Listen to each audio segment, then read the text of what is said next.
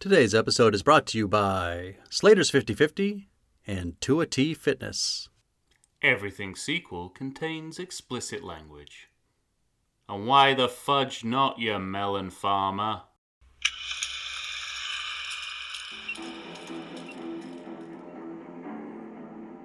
Hello, everyone, and welcome back to the Everything Sequel podcast. My name is Michael Shantz of the How Dare You Awards. I'm sitting in the hot box, of course, in Pacific Beach, San Diego. Uh, with me, as always, my co host, Tom Stewart of Lonesome Whistle Productions. He's in Chula Vista in the tent. Tom, say hello. Oh, shit. If you want to talk like Michael Caine, you have to speak in short, choppy sentences. That's right. Today we're talking about the 1987 Jaws. Jaws the Revenge, Jaws for the the, the Revenge. I guess technically I believe it was just George. I believe it was just Jaws. I the guess Revenge. technically it's just Jaws the Revenge, directed Yeah. by Joseph Shard, uh, Sargent. Joseph Shark Sharkgent is fa- fabulous. yeah, exactly. Again, they were just like, well, his name sounds like Shark. Yeah, if, so if- if you speak fast enough and mess up, Sargent sounds like Sharkgent. Uh, again, we're dealing with a movie that killed the franchise. Jaws 4 Yeah. uh, put an end to all Jaws movies. It's a $23 million budget. Uh, seven point And no one million on its first weekend. Yeah, uh, only garnered 20 in the USA. Um, Mm. and then they said, no, thank you. Famously, Michael Caine could not go get his Oscar Oh. for Hannah and the sister and, and, and the sisters. Is it Hannah and the? Hannah and her sisters. Her sisters. Yeah, thank you. Hannah and her sisters. Um, he is quoted as saying, I have never seen it, but by all accounts, it is terrible. However, I have seen the house that it built, and it is terrific. That's wonderful. Pretty much sums You're up the only supposed to blow the bloody shark up. Yeah. Whoa, man. One of my favorite things is they actually asked Roy Scheider to be in this movie. His quote is Satan himself could not get me to do Jaws 4. Well, I mean, eh, this was. Uh, we might as well talk about the the, the reputation of this movie. I, I I was when I when I was doing research online for for these movies. Yeah, strangely, Uh, this is your second favorite movie in the series. Oh, yeah, yeah. We'll get to that. We'll that get that. requires explanation. This, um, you know, the plethora of, of information I found about this movie was just how, when it came out in 1987, it was just a national joke Yeah. for for the entire summer. You know, I found videos of But not its Uh, like- tagline. Late night talk show comedians who were sort of using it as uh, using the movie as a punchline. There's an extended clip on YouTube of Siskel and Ebert. Basically, you know, they're doing they're doing a, a comic routine about this movie. It's not a it's not a uh, piece of film criticism. Yeah, they're like It they're uh, is- they're up in, you know, it's like uh, from the Muppets. They got It a- is, yes, like Statler they- and Waldorf from the Muppets. Total, yeah. Oh, it's it's so obvious. So this was this movie uh, upon release was synonymous with uh, with with bad movie making and specifically the kind of sequel that um, that uh, is impossible to defend. Well, And uh, that that's my defend it job. you must because I'm in agreement with all of that. yeah, yeah, yeah. I had no idea. I had no idea. Like I said, I, I, I uh, in a previous episode, I saw this on a sleepover, and um, uh, as a kid, I was perfectly happy with it. Uh, I see some of the issues with it now, um, but uh, I'm uh, glad you know, can admit it. It's the first po- step. It's the first pos- step, Tom. I can be positive about some aspects of it. I'd like to know what. There's literally only one shot in this whole movie where I think that was cool. and it's a single shot. Everything else to me is just I mean, but also I should be fair. Like it's a deliciously bad movie. It's an absurdly deliciously bad movie. It's not like it's not fun to watch. It's still fun to watch because it's just so bad. Do you know how bad this movie is? Even the the even the blurb on my DVR recording uh, of this movie from TV is a stern critique of the lack of anthropological realism within. What's it say? I, I don't have that. I couldn't find the direct quote now, but it, it says it basically starts by saying, "Ignoring the behavior of the rest of his species, a great white shark travels to the Bahamas in search of revenge." I'm like, "Ooh, get you!" Well, I think one of my favorite things of this about this movie is um, everything that was either cut or not shot because it was intended to be a much different movie. Um, essentially, they they wanted to do two things. Uh, Michael Caine plays the character of Hoagie, who uh, you know flies the airplane, uh, apparently from I don't know where from to get to the Bahamas. um, he's picking up the Brody family. I I don't you know from Florida. Is that or I I don't know. From Does he run all the way up to Amity? It's hard Amity, to say. I mean, yeah, But- that seems to be it. Yeah. But the two things that about this movie that are not present, but that you see signs of, are one, Hoagie runs drugs for a drug dealer, and two, um, somehow Michael Brody um, upset a voodoo priestess in the Bahamas, and there's this, the the whole storyline is this is supposed to be a voodoo shark. The shark Right. is coming after him because a voodoo curse has been put on him, which you do not see overtly in the movie, but Yes. when you come in knowing that knowledge, you'll see those things in there. Yeah, um, it's it's well, I mean, those two things are, um, are fascinating. I, I understand. Uh, I understand editing out the fact that Michael Caine's a drug dealer because you know he he needs to be sympathetic. I get that part. but- Drug runner. uh, drug runner. Guy's yeah. just trying Um, to earn a dollar, okay? But um, but yes, I think the voodoo. He's got a the voodoo- gambling habit he's got to feed.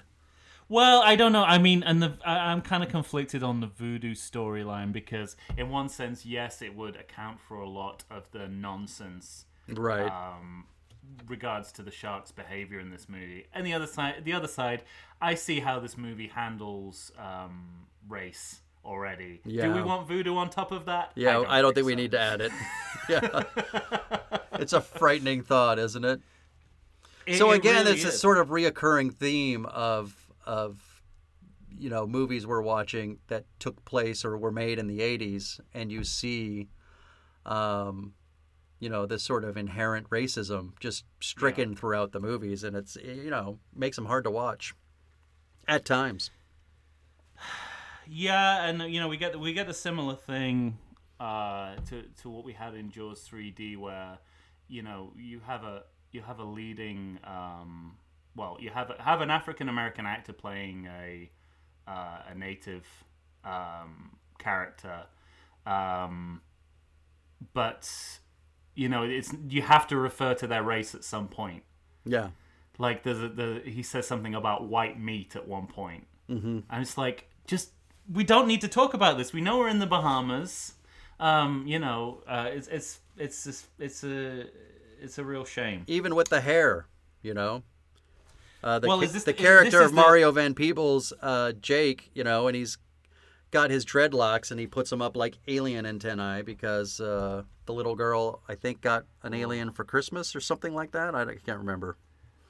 This is the uh, we had the first screen appearance of Napoleon Dynamite in Jaws 2. This is the first screen appearance of uh, Hermes from Futurama. There you go. Yeah. with I mean it's it's uh, yeah I think um, that's interesting because Superman four was also cut to pieces um, and suffered a similar fate. Um, but yeah, so it would be interesting to speculate what putting that material back in would do. On the other hand, I would be very very worried about uh, about seeing any of it on screen. Yeah, yeah, exactly. Well, let's jump in and try to, uh, you know, piece this movie together if we can. We start off in Amity. Yeah, Um, we are seeing. not SeaWorld. Nope, we are not in SeaWorld. uh, Michael Brody is living in the Bahamas. He has gone from some sort of technical engineer to a biological engineer, not an engineer even, just studying bioscience. Maybe Um, we need to talk about this now, but uh, I want to get your uh, opinion on this. Do we think Jaws 3 exists in the timeline? I don't think it does. You see, I'm I'm conflicted because I think you can argue it either way. I mean, Mike Brody has the same. He's obviously he's with a different woman, but he has a similar job. And a Not really though. He was a technical guy in 3D. Right. I think I heard, I, I read at some point that the, that Jaws 3D was, um, in the end, considered not canon, which is to me ridiculous. Oh yeah. I do think that the characters and the story is close enough. You know, Michael could have readjusted what he was doing. Um, Right. He is working on his PhD, so Uh-huh. you know, Yeah. I, I, I, I do think that it should count as canon, even regardless of whether or not they intended that. I, I think you're right about that. Yeah. It's I I I, I think it's strange that Sean Brody ends up going home and becomes, you know, Yeah. a deputy sheriff and is working out on the water. Yes, um, yes, and meets he got- quite the grisly death to start this movie. It's it, it really yeah. Um, and yeah, I actually you know I'm gonna say I think that is one of the that is one of my favorite moments in the entire film. And Yeah. and kudos to this movie for killing off a major legacy character in the first few minutes in quite a brutal fashion. Very brutal. Um, it's it's you know I think I think that that does show a kind of guts and balls that uh, you need to have if you're going to be a sequel. yeah. You know, it's like you can't have this reverence for these for these uh, legacy characters in this in the Sims way, and and you know, Everybody movie- should be fair game. Yeah, yeah, absolutely, and that that sense I think that drives the rest of the movie. If for no other reason, if for no other reason than just to hear Sean's um, niece say, "Uncle Sean's dead," you know. well, yeah, the, the the big having having had this uh, this cataclysmic moment in the franchise, everybody very quickly gets over this death. So quickly. By the, by the new this is this is before Christmas, and by New Year they are out partying. They're going on double Right. dates in the Bahamas. Well, he dies a couple days, a day before Christmas, or a couple something days. like it's it's He so dies like a couple days before Christmas- Christmas. They're back in the Bahamas for Christmas. Yes. and then by New Year's, he's pretty much forgotten. I mean, I think I think uh, going back to the sort of uh, canon issue, I do wonder whether you know recasting both Mike and Sean with actors who look closer to grown-up versions of the actors from Jaws two. Right. Um, whether that is is a, a bold statement of let's treat Jaws 3D like it was a dream, um, kind of thing. They should have just had them waking up and it's like, oh, you know, told just this Bob Newhart it. You know, I dreamt I was a, yeah. I was working at SeaWorld and then a shark tried to get revenge for me for me killing it. So it's like, go back to sleep, honey. yeah, you could do a Saint Elsewhere. It all just takes place in a snow globe. Uh, that would have been a healthier way to deal with that. But um, But I, you Uh, know, yeah, I I- like I- seeing the Last Starfighter as Mark as as Mike Brody. So, you know, I'm fully on board. Yeah, and he's a more convincing Mike if you take the original uh, two films than uh, than Dennis Quaid. But of course, Dennis Quaid, as we have established, looked nothing like Mike Brody would ever look. Um, but that's but that's fine. Um, uh, but it's Well, a what it's do a you think of- about bringing Lorraine Gary back as Ellen Brody and um, focusing this whole movie on her story? listen. Does that work peop- for you? plenty of people have bashed her performance in this movie, and I don't I don't want to add to that uh, negativity. The fact it, it, it's it's un, it's indisputable that Lorraine Gary rocks the first two movies. She is awesome in those first two movies. I agree. but she it was a it was a bad choice for her to. She can't carry this movie on her own, and that's what the movie asked her to do Right. uh, I will draw like I don't want to rip apart her performance because I think large parts of it are fine. I just don't think it's a very compelling star performance. But she has some bad crying in this movie. She does. oh, it is awful. And uh, I believe she is the spouse of the uh, head of AMC, who Yeah, were yeah. making the movie at the time. So this was this was nepotism clearly. Yeah. Um, For all the movies, actually. I mean, Yeah, Yeah. right. Um, yeah, no, and obviously, you know, she, she you don't want to see Jaws one or two without her, but I I don't want this movie to be focusing on her, and it, it really is. Yeah, So completely um, and totally. Let me ask you but I don't want to lay that. I don't want to lay that fault uh, for Lorraine Gary because No, uh, I, I think I, you know it's a movies. yeoman's effort. She really does give it her best. But like you said, there are things that that fall flat, and there are things that do work. Um, Yeah. One thing I was struck by, you know, she's told Mike, uh, her son, several times he, she doesn't want him in the water at all. Don't you ever go in the Yeah. ocean. We're all Yeah. going to stay safe. And then they go down to the Bahamas, and all of a sudden you start seeing her swimming in the ocean. Did you find yourself in that moment saying, "This better be a dream sequence, or I'm gonna dick punch this chick"? Uh, right. Yeah. You're just I so mean, offended she's in the water, you know. and this is, you know, we're at that point in the franchise where, uh, you know, I should say, it- by the way, I do not condone dick punching of any woman at any time. Um, it's it's uh, so we've got to that point in the franchise where we've seen everything vis-a-vis a shark attack. Yeah. So dream sequences is where we kind of have to go, uh, in order for to see these people, and you know, unless you want to do another, you want to kill off another major character. Mm-hmm. Um, you know, if you want to see that shark attack, uh, yeah, either has to be somewhat, it has to be like you know the Jaws equivalent of a red shirt, or you do it in a to a big character in a dream sequence. So I understand that, but interest, interestingly, that's the clip that Siskel and Ebert showed in their review to kind of st- you know as uh, to to riff to riff off, you know. Uh, for their little comedy routine, Right. so it is it is like a lot what a lot of people. Uh, I, I, but I think you know there are far worse crimes, um, than than this. This is sort of like well, yeah. I mean, if you're gonna have another shark attack, a dream sequence is probably the best way to do it. Um, but, There you go. uh, All right. Well, we're just getting started on Jaws the Revenge, and when we come back, we'll finish up right after this. And don't forget, listeners, at the end, we're going to be pitching a sequel. All right, stay tuned. Look, people, we're living in strange times. We know that, don't we? Of course we do. People don't even know what to do with themselves. We're getting stir crazy. Well, get outside and get yourself some great food, I say. You need to go to Slater's 50/50 in Point Loma's Liberty Station.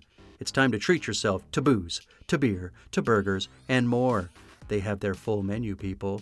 Their full menu, I say. How many restaurants do you know that are doing that? Most places are doing a quarter of their menu, probably. Some might be doing a half. Maybe a few have got three quarters of a menu. But Slater's 50 50 has their full menu, including their signature 50 50 patty. It's half ground beef, it's half ground bacon, it's 100% delicious. What more could you possibly ask? Worried about social distancing? Well, it is in place, people. Tables are separated, and the staff will always be seen wearing masks. You're out of excuses. Get off your keister and come on down to Liberty Station's own Slater's 50/50. Indoor dining available, outdoor dining available. Bring the family, bring your dog. Come enjoy the normal again. Good day to you. I said good day.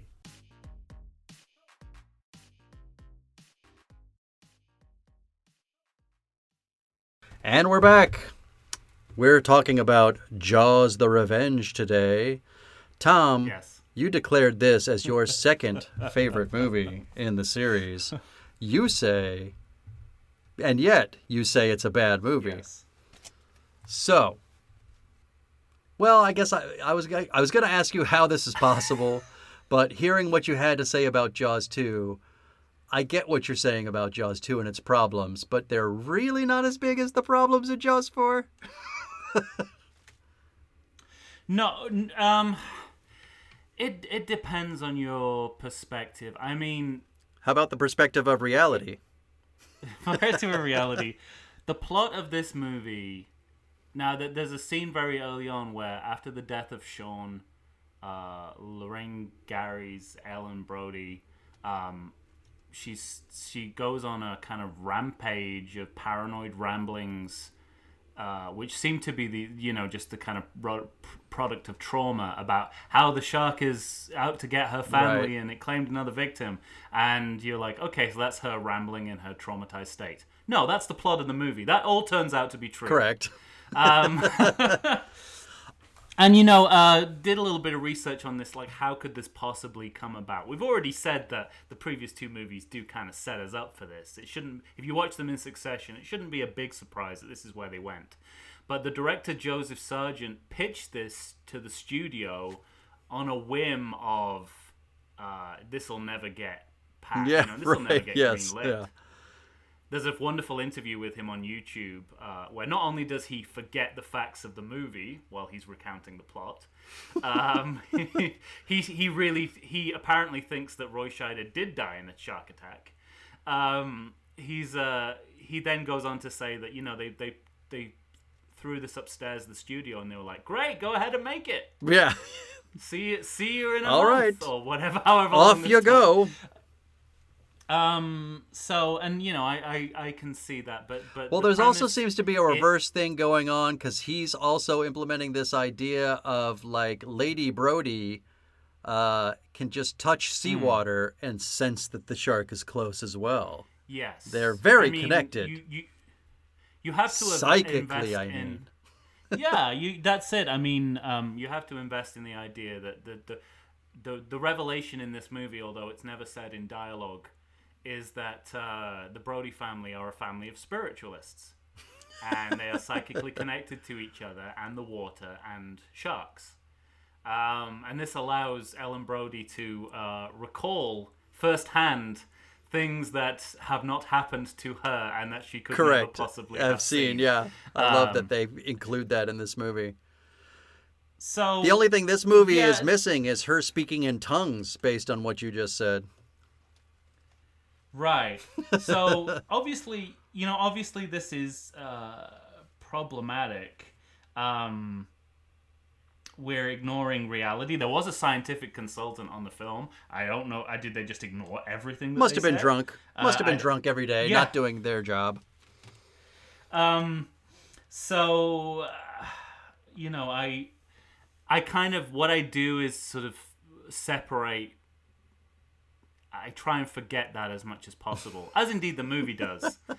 it tries to forget the fact that this movie is based on a scientific impossibility. So you're liking it is based on you're forgetting what the movie is forgetting. yes. Fantastic. Um, and just enjoying, you know, I think that the the there's some great underwater um, photography. There work. is, I said, there's one shot in this whole movie that I love, and it's when the shark tries to get Michael Brody when he is uh, in the submarine. And of course, we know that these sharks hate transportation, so it eats the submarine. And he swims into a sunken ship, which somehow this shark is miraculously just going up ladders and turning tight corners. And it, you know, it's a 25 foot, 30 foot shark but it has no problems. But there is one great shot in that sequence when Michael looks up and you can kind of see um, from the bottom of the boat, uh, you know, a, a kind of portal out of the boat, and you see a shark swim over it, and that shot looks fucking great. Yeah, and so I think I Never think mind that right after it, the shark eats the barge that they're on, and the barge seems to be bleeding because there's blood in the water. there's a lot of um, there's a lot of new age nonsense. Explain that to me, if you will. A lot of new age nonsense that that contaminates a lot of this movie. I think when they decide that they they're going to use an electromagnetic device. I mean, you know, it's, these it's snake oil, you know, level of of scientific research going on. But here. it's covered Um, by Mario Van Peebles saying, you know, my shit always works. That's right. um, and uh, yeah, I, I think you know nobody is asking. It, everyone's reaction is, "Wait, Mike, you you didn't tell us there was a shark." No, wait, Mike, there's a great white shark in the Bahamas. Yeah, I was I was Where- very much struck by how terrible Mike Brody's marriage is going to be by the end of this movie. Yeah. Um, uh, I think I, I, once Michael Caine joins the movie, uh, we get a little bit of a, a lift. Um, he's you know he he's aware of how ridiculous this movie is and starts to have fun with it. That great oh shit moment. Yeah. You know, he tells a story about taking a hundred nuns to Nai- Nairobi, and you know, it's so that's a uh, that that helps. That helps us forget the the principle that this film. Well, and it also upon. kind of by the I- end, it really takes on like full action movie mode. Like Lady Brody Yeah. is like, I'm gonna take care of some fucking business. I'm going out on She this on a ship boat. on this boat, and I am gonna kill that shark. Come She what on a may, that shark is going down. But you know, then the shark comes Yeah. and attacks, and she's like, "Oh my god!" Like, you know, the idea she came out there without a single plan, but then she develops a Really, new plan based on what happens. Oh, That's right. And you know the the, the film I don't know Jaws two uh, decided to stay in Amity and basically you know regurgitate the first movie, and we look like we're going to do the same thing here, and then we have a major U turn where Sean is killed by a uh, by the great white shark. Um, right who- after saying he know- should put out, we got to put out cookies and a beer for Santa. Like That's that's, the most common Um, thing. and you know in some Thirty-year-old man putting out cookies and a beer for Santa. exactly. In some versions of this timeline, that shark is related to the shark from Jaws 3D. But Oh, uh, it seems to me they're all related to each other. they're all. right, absolutely. um, so I, I, I, so those are those are some strengths of the movie. I have a lot of affection with it because of how long it's been with me throughout my life. Uh, but there is a lot that's that's impossible to defend about this movie. I think um, Only two deaths in this movie. right. You got Sean and you got Banana Boat. Well, Jake. Uh, There's- There's, despite what the movie tells Yes. us, Jake dies yeah, in this that's movie. true. In There the original version, he died. Maybe he's a voodoo zombie. I don't know, but who the person that comes back from that water is not Jake. I don't know if Jake has a twin the spirit brother, of Jake. but that man got killed. That The man spirit died. of Mario Van Peebles. That But I believe died. in the original Uh, theatrical release, he died. And then there were like Yes. competing versions. There was like a European version. There was an AMC version, and the AMC version I think is the one that's won out since. Um, It must have been where they put in a bunch of shots from the original Jaws movies. You could see the rope as as the uh, the ropes that were tied to the barrels. You could see those as the sharks falling to the shore because it's the exact same. It's the shot from Jaws. Um, you know, as as Michael is, I guess, hurting the shark's brain with electric sharks and making it jump out of the water so that his mom can impale it with a boat. Which oddly Yeah. makes the shark It- explode. I think I, I mean the the most disappointing aspects of the movie for me, uh, and even Jaws two didn't sink this low, was to have reused footage from the first movie in monochrome, as if this movie, Yeah, as if to the make it, you Jaws know, from the ni- was from to the make it artsy, It was from to make it artsy, 1975. yeah. It was and, 1975. and they even managed to do it from a scene earlier in their own movie with Sean's death, Yes. which she wasn't present for, and yet she's remembering it as though it, you know, it was it happened right in front of her. and these seem like you know the- these seem uh, when when movies when there's enough movies in a franchise they start to have this kind of nostalgia urge to sort of show scenes from the previous movie and it's a it's a real sort of bait and switch Yeah. act uh, especially in this movie you have both a reenactment of the scene in which uh, Roy Scheider does mime with his son Right. uh, But it was the other son. the It was it was It was a different was son. Sean. and then you, well, it was a da- daughter, yeah, with his he reenacts. Mike reenacts it with his daughter, and we also see that scene again. At Sean's funeral, like the actual Yeah. scene. So this movie is very confused about, um, uh, like whether it wants to be. I mean, I I I want it to go full guns blazing Oh, it full guns blazing with with the fact that this we're basically in the realms of science fiction now Correct. uh, but it doesn't do that it tries to pull back from that and uh, and that muddies the waters a little bit and i think that's what makes it a, a bad movie if it had if it had sort of pushed the mystical elements to the point of no return i think i would have enjoyed it slightly more but what we get is that this movie is trying to um, uh, it, it is try, it's trying to have its cake and eat it with regards to recreating the or- original and then doing something completely bizarre and new. And I think Jaws 3D gets that balance much better. Agreed. Yeah. Let's face it. This movie is a piece of shit, but it's a piece of shit worth loving. Uh, you can love it just based on its being a piece of shit. That is Jaws 4, ladies and gentlemen. Uh, tell us what you think. We're going to take another quick break and then we'll be right back and we're going to pitch a sequel right after this. Does the coronavirus have you feeling oogie? Have you been sitting on your couch for weeks? Nay, have you been sitting on there for months? Well, it's time for you to get back in shape. Check out 2 T Fitness. You can find them on Instagram, you can find them on Facebook. 2 T Fitness was started by Tina Bernard. She is ready and raring to go to help you get back into the shape you want to get into. They've got all kinds of classes. They've got outdoor in person classes. They've got online classes if that's what you prefer. Ladies and gentlemen, it's time to get back in shape. You're going to find a variety of exercises. You're going to have strength training, cardio, weightlifting, even fun five minute burnouts that will push you to your limits. So get off the couch, get into shape. Go ahead and check out 2 T Fitness. Tina Bernard has got you for all your needs. I know her personally. She's fantastic. You're not going to meet a better person to help you become the new you. Check it out. And we're back. All right, this is the Pitch a Sequel segment.